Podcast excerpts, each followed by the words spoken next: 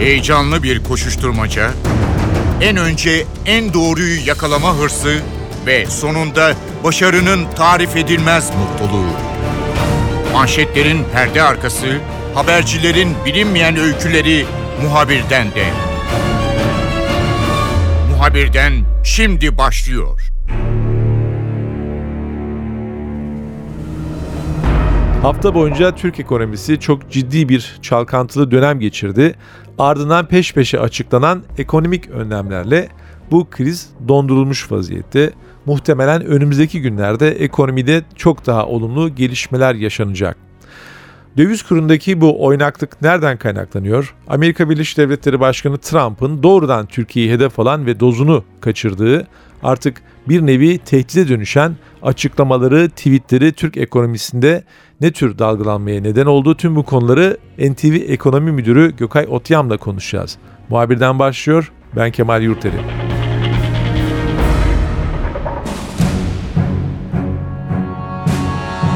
Gökay ekonomi gerçekten çok ciddi bir e, risk atlattı ve bir fırtına atlattı. Etkileri devam ediyor. Belki bu biraz etkisini yitirdi ama neticede Türk ekonomisinin çok önemli bir e, türbülansa girdiğini ve bundan çıktığını söyleyebiliriz.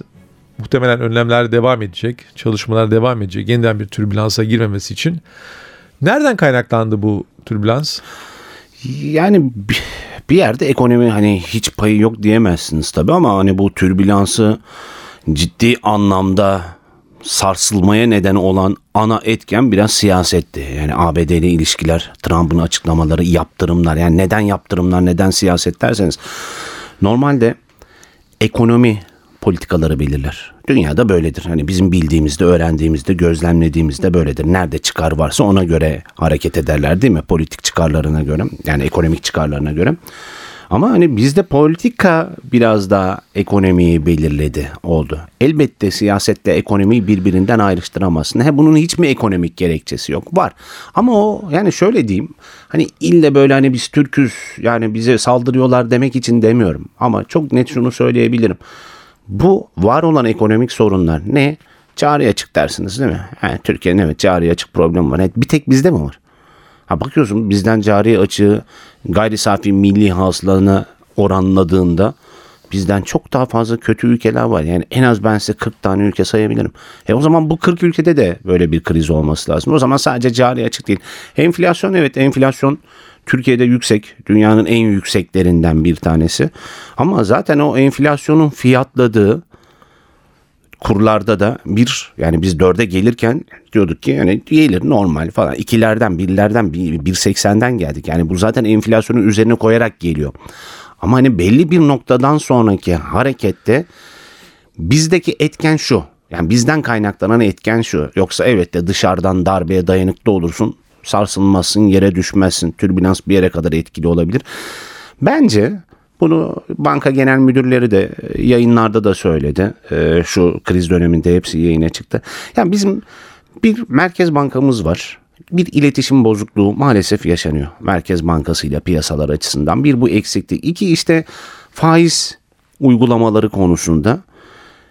En azından bu faiz bir silahsa yani kullanmayacaksak bile bunu kullanmayacağımızı biz deklare etmememiz gerekiyor.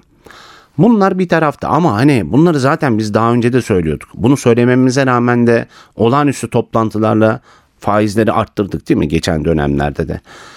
Şimdi dışarıdan en son işte pastörle ilgili Trump'ın açıklamaları, yaptırımlar doğrudan tetiklemeye başladı. Neden tetiklemeye başladı onu da söyleyeyim. Elbette bu bir oyundur, yapılır.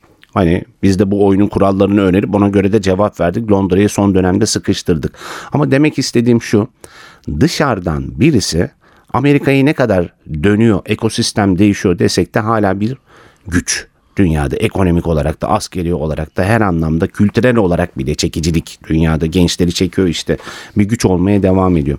Şunu söyleyeyim dışarıda yatırım yapacak bir adam veya bir firma ABD'nin yaptırım uyguladığı bir ülkeye kolay kolay yatırım yapmaz. Yani bize böyle yaptırımlar uyguluyor dersek ne yaptırım uyguluyor? İki bakana işte yaptırım kararı var ya. Yani dışarıda öyle bir algı oldu. Zaten Türkiye'ye saldırmaya hazır bir güruh da var medyada, uluslararası medyada da. Açıyorsunuz dünyanın en büyük, en fazla izlenen televizyon kanallarına, haber kanallarında muhakkak Türkiye ilk haberlerde geliyor. Türkiye trouble, Türkiye e, turmoil yani hep endişe, kriz bizi nasıl etkiler demeye bir anda ona verdiler. Yani Türkiye'de kriz oldu. Bir de bizi nasıl etkiler analizleri daha fazla yapılmaya başlandı. Yani o yüzden yabancı yatırımcı Türkiye ABD tarafından eğer bir yaptırım uygulanıyorsa ki bence tamamen normale dönmemiz için bu yaptırımların kalkması gerekiyor. Çünkü o algı öyle iki gün sonra ben buraya Kemal Bey şimdi geldim Türkiye'siniz siz ben fabrika açacağım değil mi? Doğrudan yatırım yapacağım. E iki gün sonra ABD gene bir yaptırımda bulunursa ben ürettiğim malı nasıl satacağım? Endişesi var. Belki haksız endişe, belki panik havası ama sonuçta bunu düşünüyor yatırımcı. Şimdi tabii bu yorumun başka bir soruyu gündeme getirdi. Amerika Birleşik Devletleri'nin e, Türkiye ekonomisine zarar vermek için daha çok psikolojik bir etki yaratmaya çalıştığı anlaşılıyor. Çünkü e, yap, bir takım yaptırımlar var. E, alüminyum vesaire bir takım konularda ithalat rakamlarını e, arttırdı.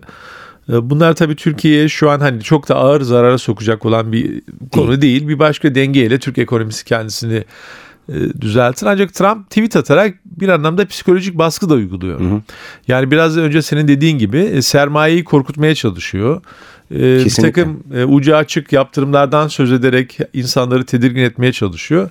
Ancak bu oyunu herhalde belli bir süre sonra tutmayacaktır. Çünkü e, sermaye de hani biraz o kadar da e, korkak değildir. Hani bazen de çok iyi pazarlara girme konusunda biraz cesaret gösterir diye düşünüyorum ama e, Kesinlikle öyle. Hatta yani bir adım daha öteye taşıyalım istiyorsanız. Ee, bu Türkiye'ye zarar verir mi? Verir. Verdi mi? Veriyor. Yani şu anki haliyle bile bir tahribat yarattı mı? Yarattı. Enflasyon, işsizlik bir anlamda daha artacak. Tamam. Ama bana kalırsa yani ben böyle hani siyasi analiz böyle yetkinliğim yok diyebilirsiniz ama yani bazı şeyler de çok net gözüküyor. ABD maalesef işte tek saldırdığı da biz değiliz biliyorsunuz. Yani ABD'nin en büyük ihracat partnerlerine bakıyorsunuz. İlk üçte Kanada, Çin falan bilinen bunlarla Meksika üçüyle de sıkıntı yaşıyor. Herkes de sıkıntı yaşıyor. Yani bizim bildiğimiz şu vardı. ABD Avrupa Birliği ile doğal müttefiktir. Neden? Kökleri aynı köke dayanıyor. Ama onlarla bile sorun yaşıyor. Şimdi biz kaybeder miyiz dediğim nokta şu. Konu konuyu açıyor. Biraz daha açıklayıcı olmak için ee, başka örnekler veriyorum ama demek istediğim dünyada ekosistem değişiyor. Amerika Birleşik Devletleri de bunun farkında. Dünyayı domine etmeye başlayan güç artık Asya oldu. Hindistan, Çin. Bunların bütün analizler gösteriyor ki gelecekte dünyada daha hakim güç olacak. Bu evet de bugünden yarına olacak işte ABD bitti o ABD'nin hani istediğini yapsın anlamına gelmiyor. Ama şu vardı insanlar unutmasınlar hafızalarını biraz çalıştırırlarsa ABD'nin dünyayla Türkiye'de dahil olmak üzere Avrupa Birliği de dahil olmak üzere hegemonyasının ne kadar hakim olduğunda e, dünya üzerinde ve nasıl bir ast üst ilişkisi geliştirdiğini hatırlatalım. Yani eskiden ABD isterdi nereden isterse istesin o iş olurdu. Şimdi öyle olmuyor. Dünya biraz da sesini çıkarmaya başladı. Yani bugün biz kaybediyorsak ABD daha fazla kaybeder. Neden bunu söylüyorum? Çünkü bizim kaybedeceğimiz bir ekonomik kriz olur en fazla. Yaşayacağımız olur. Ama ABD dünya gücünü kaybeder. Çünkü neden? Ona saldır buna saldır. Sen safları gittikçe sıkılaştırmaya başlıyorsun karşı taraftaki safları. E, karşı güç dediğimiz Çin, en büyük güç. Hani Rusya da bir anlamda bölgesel ve küresel anlamda güç. Bunlar kendine çekmek için yani kimse hazır Türkiye böyleyken biz de bir tekme atalım demiyor. Neden? Kendi tarafına çekmeye çalışıyor. Avrupa Birliği de dahil olmak üzere. Bunun gelecekte dolar hegemonyasını bitirme riski var. ABD bu saldırganlığını devam ettirdikçe bugün dünyanın en güçlü para birimi bu seviyesinden dolayı değil. Yani geçerli para birimi dolar. Herkes şimdi kendimiz kendi para birimimizle ticaret yapmaya başlayalım diyor. Ben diyor petrolü başka para birimiyle satacağım diyor. Kendim biz Rusya ile kendi para birimlerimizle ticaret yapma e, zeminini hazırlamaya çalışıyoruz. E, herkes buna gitti mi ne olacak? Dolara ihtiyaç kalmayacak. Bu ABD'ye vuracak yani sonucu. o yüzden ABD'nin bir yerde eğer akılla gerçekten yönetiliyorsa dönmesi gerekiyor. Bu uygulamalarından, bu fikirlerinden dönmesi gerekiyor. Türkiye'nin avantajı da bu. Avrupa ile de e, Trump yönetimi sorunlu. Hı hı. Şimdi tabii burada bir ayrım yapmaya belki de dünyanın da başlamaya başlaması söz konusu olabilir. Amerika mı Trump mı? Çünkü Amerika'nın pek hareket tarzına benzemiyor e, Trump'ın bazı çalışmaları, bazı kararları. Amerika gerçekten büyük bir güç. Rusya da büyük bir güç. Avrupa Birliği de büyük bir güç. Ancak böyle kontrolsüz hareket etmeye başlayan bir güç görüntüsünü vermemişti. Yani kendi içerisinde büyük ekonomik krizler yaşadığı oldu. Ama her zaman bir mantık, e, bir uluslararası e, usul ve adaba dikkat eden bir devlet görünüm vermeye çalışırdı. Bu defa tabii Trump yönetimiyle farklı bir kimliğe de büründü. Bu diğer piyasalardan söz ettim. Ben onu sormak istiyorum. E, Türkiye Amerika ile e, stratejik ortaklığı var. Siyasi birçok e, dünya meseleleri konusunda işbirliği yapıyor. Ama bu söz ettiğim pazarlar nereler olabilir? Yani Türkiye'nin ilişki geliştirebileceği farklı bloklar neler olabilir? Hı hı. E, Rusya ile örneğin e, ilişkiler e, daha ne kadar gelişebilir? Ne düşünüyorsun? Yani Rusya zaten bizim önemli bir ticaret partnerimiz ama daha çok ithalat yönünde. Hani dış ticarete büyüteceksek bunu biraz ihracat yönünden de geliştirmemiz lazım. Bir, bir de şunu söyleyeyim Trump'a ilişkin çok özür dileyerek önceki konu yani Trump kendi seçime gelirken dili ve siyasi uygulaması işe yaradığını gördü. Bunu burada da devam ettiriyor. O yüzden bir yerde hani ABD aklından bahsediyoruz ya o yüzden geri e, döner mi dönmez mi bilmiyorum. Bu ABD'ye zarar verdiğini, ABD'de daha fazla eleştirildiğinde herhalde görecek bir yolunu bulacaktır ABD'deki akıl sahibi insanlar. Bizim sizin sorunuza geçelim. Şimdi dedim ya yani artık biraz da Asya domine ediyor dünya ekonomisini ve yapılan bütün araştırmalar, analizler çok yakın gelecekte 2030'dan sonra Çin'in ABD'yi yakalayabileceğini, Hindistan'ın bile pek çok yavaş yavaş geçmişti yani İngiltere geçildi, Asya ülkeleri geçiyor, Avrupa ülkelerini bir bir geçiyor. Bunların domine edeceği bir dünyada Türkiye'nin çok daha iyi bir ki nüfusu da oranın yani bölgesel olarak baktığınızda Avrasya nüfusu dünya nüfusunun ciddi bir e, oranını %70'ini neredeyse oluşturuyor. Ama bu ülkeler bir, çok ama, gelir dağılımının çok ama dengesiz tamam, olduğu ülkelerde. Peki tamam öyle ama yani mesela Çin'de bakıyorsunuz kişi başı gelir düşük değil mi? Ama Amerika nüfusu kadar 300 milyon insan 50 bin dolardan fazla kazanıyor. Yani orada ortalama geliri 50 bin doların üstünde olan 300 milyon insandan bahsediyoruz. Evet, yani, gelirde... yani 700 milyon insan da herhalde tamam, 1 milyarı kötü dolarla kazanıyor. Tamam doğru söylüyorsunuz ama yani orada öyle bir pazar var sonuçta. Yani Hindistan'da yani da böyle. olduklarına şüphe He. yok da şimdi tabii e, benim zaten e, bu vurgulamaya çalıştığım senin görüşlerine karşı yani. olmak değil de. Yok estağfurullah ben de bilgilendireyim yani o, istiyorum. O e, mark, pazarlar da daha çok böyle hani kendi içerisinde refahı dağıtmamış toplumlar ama belki o döneme kadar da bunu da çözeceklerdir tabii. Hem çözecektir tabii iç pazara biraz yönelmeleri var zaten iş tüketimi. Hem de dediğim gibi yani ABD'nin de nüfusu 300 milyonsa hepsi zengin değil ki. Ama ben diyorum ki Çin'in içinde ABD'den daha zengin aynı nüfusta bir Çin var zaten.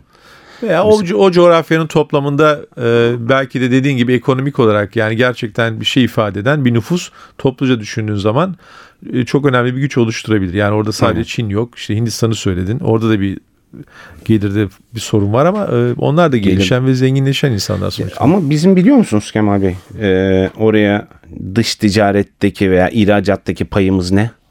Hani bir tahmin edin diyeceğim. Belki bildiğiniz için size sözü bırakmayayım o zaman anlamı yitirilecek çünkü bu sorunun ama yüzde iki bile değil.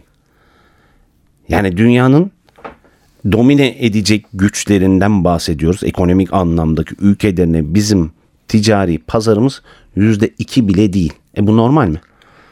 Yani bizim buraya yönelmemiz gerekiyor mu? Gerekiyor.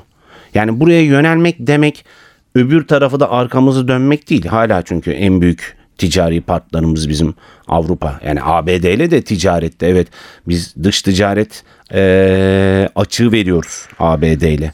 Ama ABD'nin Türkiye ile ticaretine bakıldığında yani ABD kanadından Türkiye'nin sıralaması 28'lerde 17'lerde ihracat ve ithalat farklı anlamda. Türkiye'den ABD'ye bakarsan yani ihracat ithalat verilerinde ilk 5'te yer alıyor. 4. sırada ABD. Yani bizim açımızdan önemli yani. Bunlara sırtımızı dönelim demiyorum ama oradaki pazar, büyüyen pazar ve gelecekte de güçlü olacak bir pazardan bahsediyorsak %2 ile bırakmak bilmiyorum. Yani e, Türkiye'ye yakışmıyor. Zaten dünya tarihinden e, bu yana, dünya tarihini yani insanlık tarihinden bu yana ticaret hep biliyorsun adres değiştirir. Yani Evet. işte bakalım İpek e, yolu, baharat yolu, deniz ticareti yani hiç kimse olduğu yerde kalmaz. Zaten bir tek kutup üzerinden de yürümüyor dünya. Yeni pazarlar dediğin gibi her zaman mutlaka değerlendirilir. Zaten ticaretin ve insanlığın gelişimi de bu yönde. E, bir başka sorum şu. E, Trump e, tabii Türkiye çok zorlamaya devam ediyor da devam edecek. Belki de e, Türkiye'nin bu direnci ve Türkiye karşısında kaybederse bütün diğer ülkeler e, nezdinde itibarını yitirecek. Şimdi böyle bir kendisine Kesinlikle. göre bir rulet, Rus ruleti oynadı. Eğer tabii bunu tutturamazsa kendine büyük bir zarar verecek. Bunun diğer ülkeler tarafından da algılanmaya başladığını görüyoruz. Yani şimdi Avrupa'nın ve Avrupa ülkelerinin verdiği destek de belki bir anlamda böyle. Yani eğer Trump Türkiye'yi yıldırırsa sıra bize gelecek diyorlar. Çünkü onların onun üslup konusunda bir sorunu var ve Avrupa ile de kavga etmeyeceğini kimse garanti edemez. Avrupa'nın desteğini nasıl değerlendiriyorsun? Mesela Almanya'dan gelen destek çok önemli. Doğrudan hemen bir destek söz konusu. Ne Ya ifade eder? Bu sizin söylediğiniz gibi hem politik anlamda bir sonucu var. Yani etken olması işte dediğiniz gibi yani bize de sıra geliyor. Bunun sonu yok çünkü yani sarı kız gibi artık Türkiye bir yerden sonra sarı kız gibi onu da verirsen iki gün sonra sana da geliyor. Her yere saldırıyor. Yani Trump elinde sopa sallıyor. Herkese sallıyor sonuçta.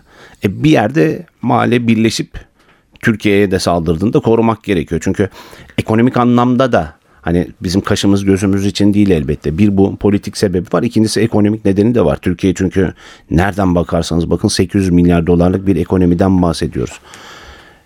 Politik anlamda evet NATO üyesi hemen doğu tarafında bir güvence istikrarsız bir Türkiye sırf göçmenlerden biliyoruz işte yani Avrupa'yı nasıl rahatsız ettiğini.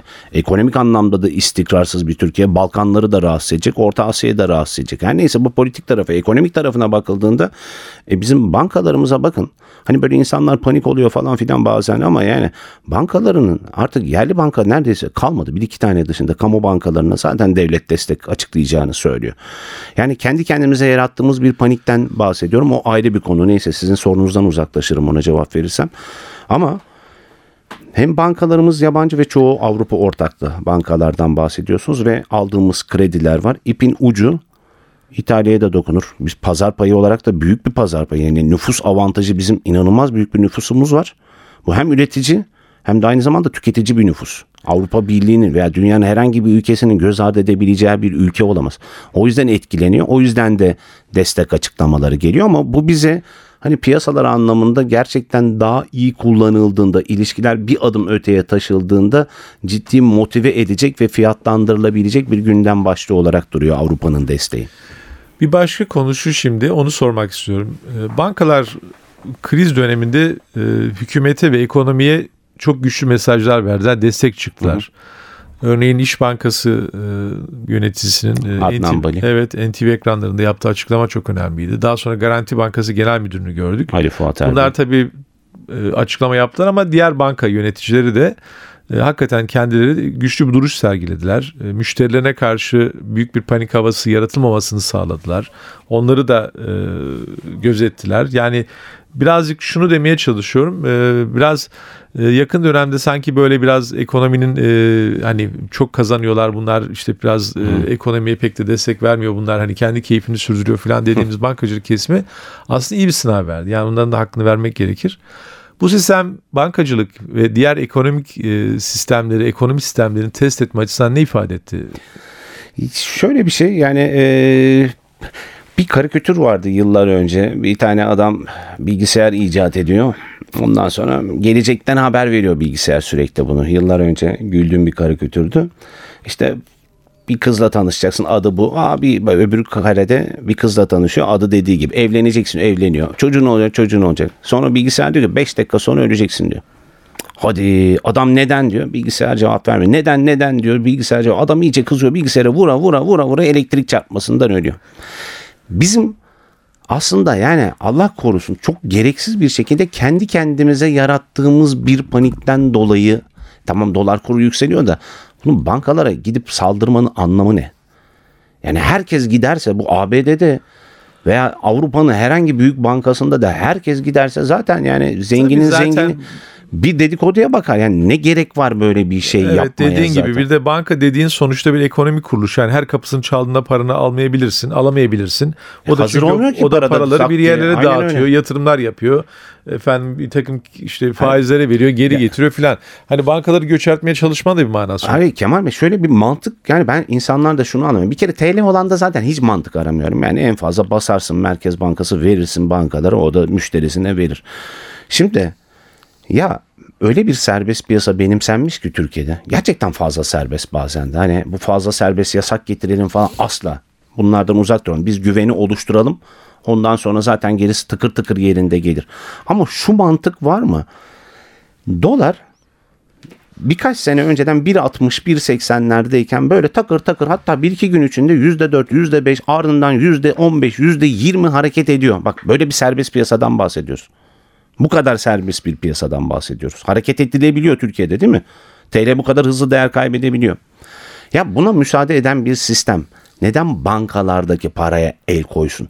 Ayrıca bak bu en felaket senaryosu. Buraya gelene kadar o kadar çok şey yapılabilir ki yani bunu yapacak insan veya sistem ya dövizi sabitler, başka şeyler yapar, sermaye kontrolleri getirir yani dışarıdan böyle hareketlere yani oraya gelene kadar o yüzden yani bu paniği ben anlamıyorum yapılacak sürü yani sınırsız işlem var. Bölür getirir yabancılara yasak getirir saldırı mı var? Saldırı sistemsel Bunların olarak kapatır. zaten gerek duyulmadı Oraya zaten. gelene kadar yani neler yapılır? Ha, bankacılığın da önemi şu. Bunu herkesin de fark etmesi gerekiyor. Bankacılık evet sizin dediğiniz gibi dışarıdan böyle her şeyi kar ediyor bilmem. Ben kimsenin avukatlığını falan yapamam. Bankam da yok yani. O yüzden rahat konuşayım.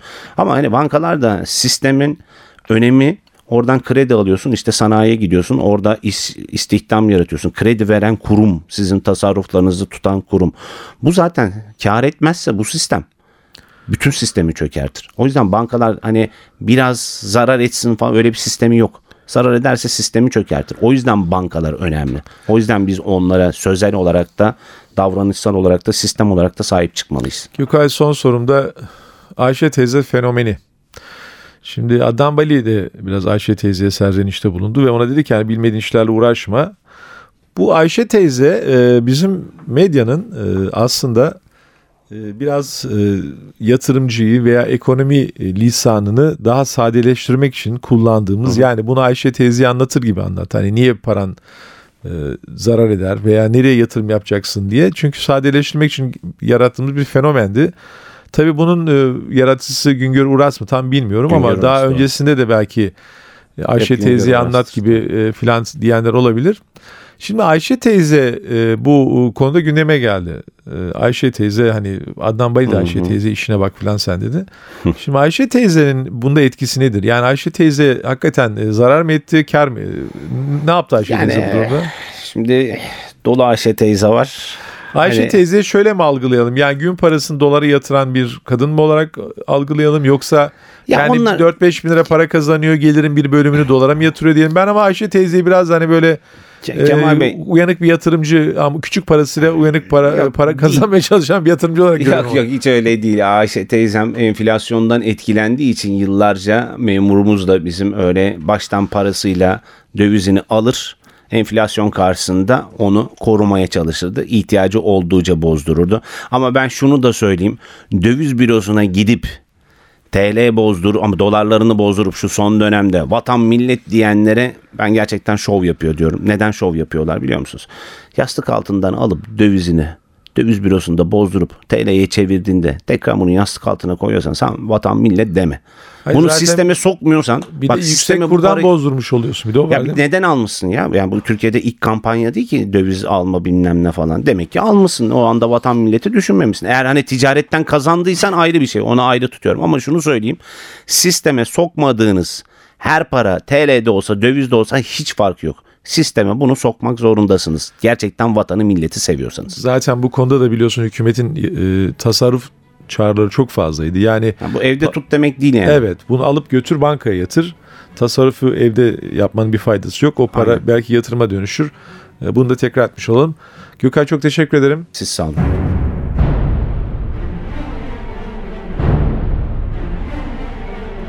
NTV Ekonomi Müdürü Gökay Otyam'ın notları böyleydi. Ben Kemal Yurteri. Muhabirden de yeniden görüşmek üzere. Hoşçakalın.